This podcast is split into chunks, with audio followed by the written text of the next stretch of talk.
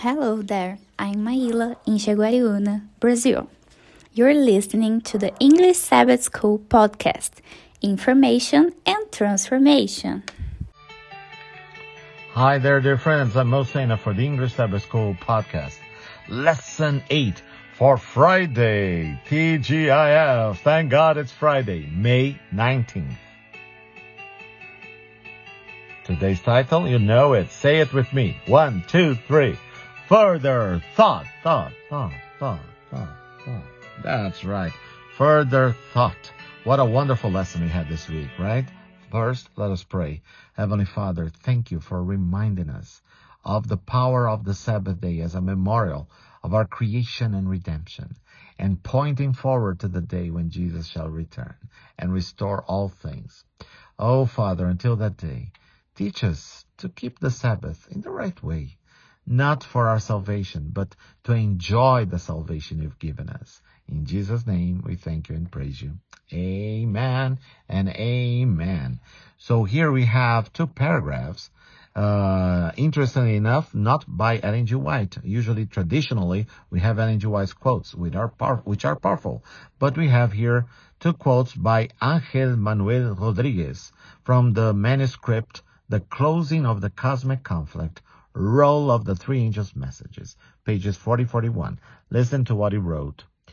The reason provided to worship God is that he is the creator. In the heavenly liturgy, celestial beings express the idea in very succinct way. For you created all things. On earth, God's creatorship needs to be emphasized as much as possible. So the angel says, worship him who made the heaven and the earth, the sea, and the springs of water. It has been correctly indicated that the angel is using the language of the fourth commandment to justify the call to worship God. Exodus 20, verse 11.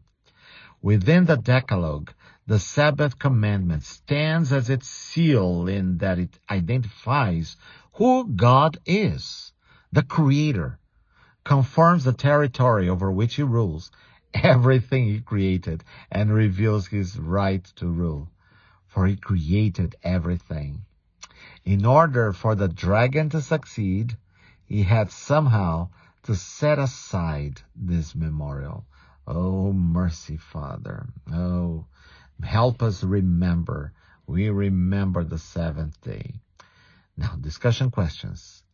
How does the message of the Sabbath answer the great questions of life, such as, where did I come from? Why am I here? And what is my eternal destiny? So, how does the Sabbath answer that? Second question. Dwell on the marvel of creation. Oh, dwell on the miracle of our own existence in this vast universe. What should the fact that the prime memorial of this creation, the Sabbath, comes to us as opposed to us going to it every week without exception teach us about how important the doctrine of creation is? Yes, because it's a sanctuary in time, right? And it comes to us. We don't need to go to this sanctuary. It reaches us every week. And apparently faster and faster as the years go by. And in Daniel 3 and Daniel 6, how do you see the issue of worship being played out in these inspired accounts?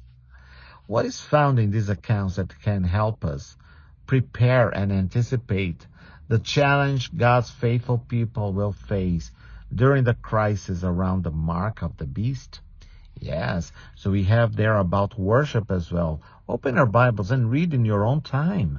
Daniel chapter 3, that is about the young man thrown into the fiery furnace because they refused to worship the statue that King Nebuchadnezzar had risen.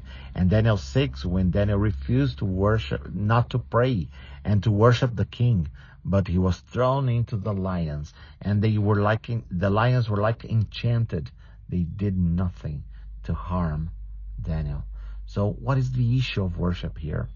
To the times that we are living, preparing for the end.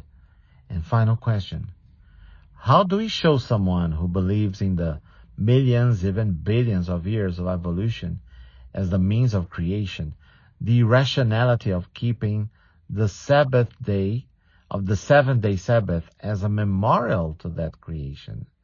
So if you believe in billions of years of evolution, why are you going to keep the Sabbath? Okay, but I don't know many people who do that.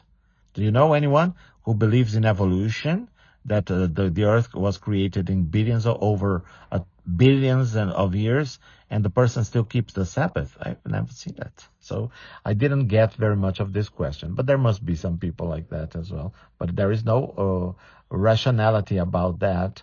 But religion can be irrational in many aspects too. All right. But the point is, who are we going to trust? God or scientists who change their mind every single day? Yeah, it's important to understand that. And science is about experiment. Some things cannot be experimented. You have to live that as the Sabbath day rest. Well, this is the end of lesson 8 for Friday, May 19th. Tomorrow is the Sabbath. Happy Sabbath, my friends. I encourage you. Experience the Sabbath in a nice way. Make it a day of joy.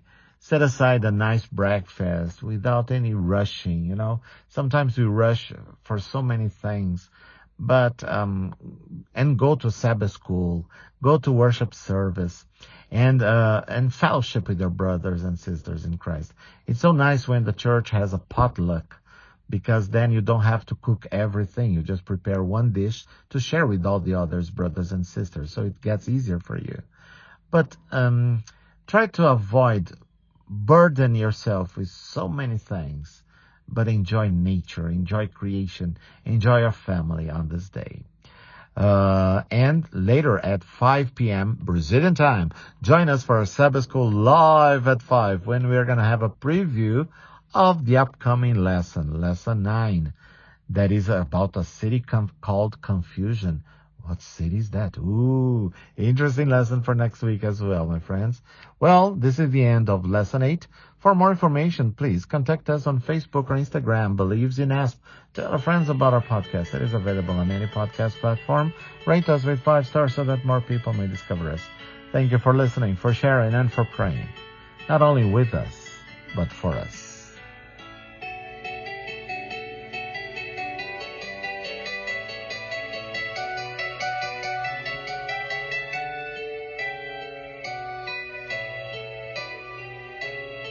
Happy Sabbath!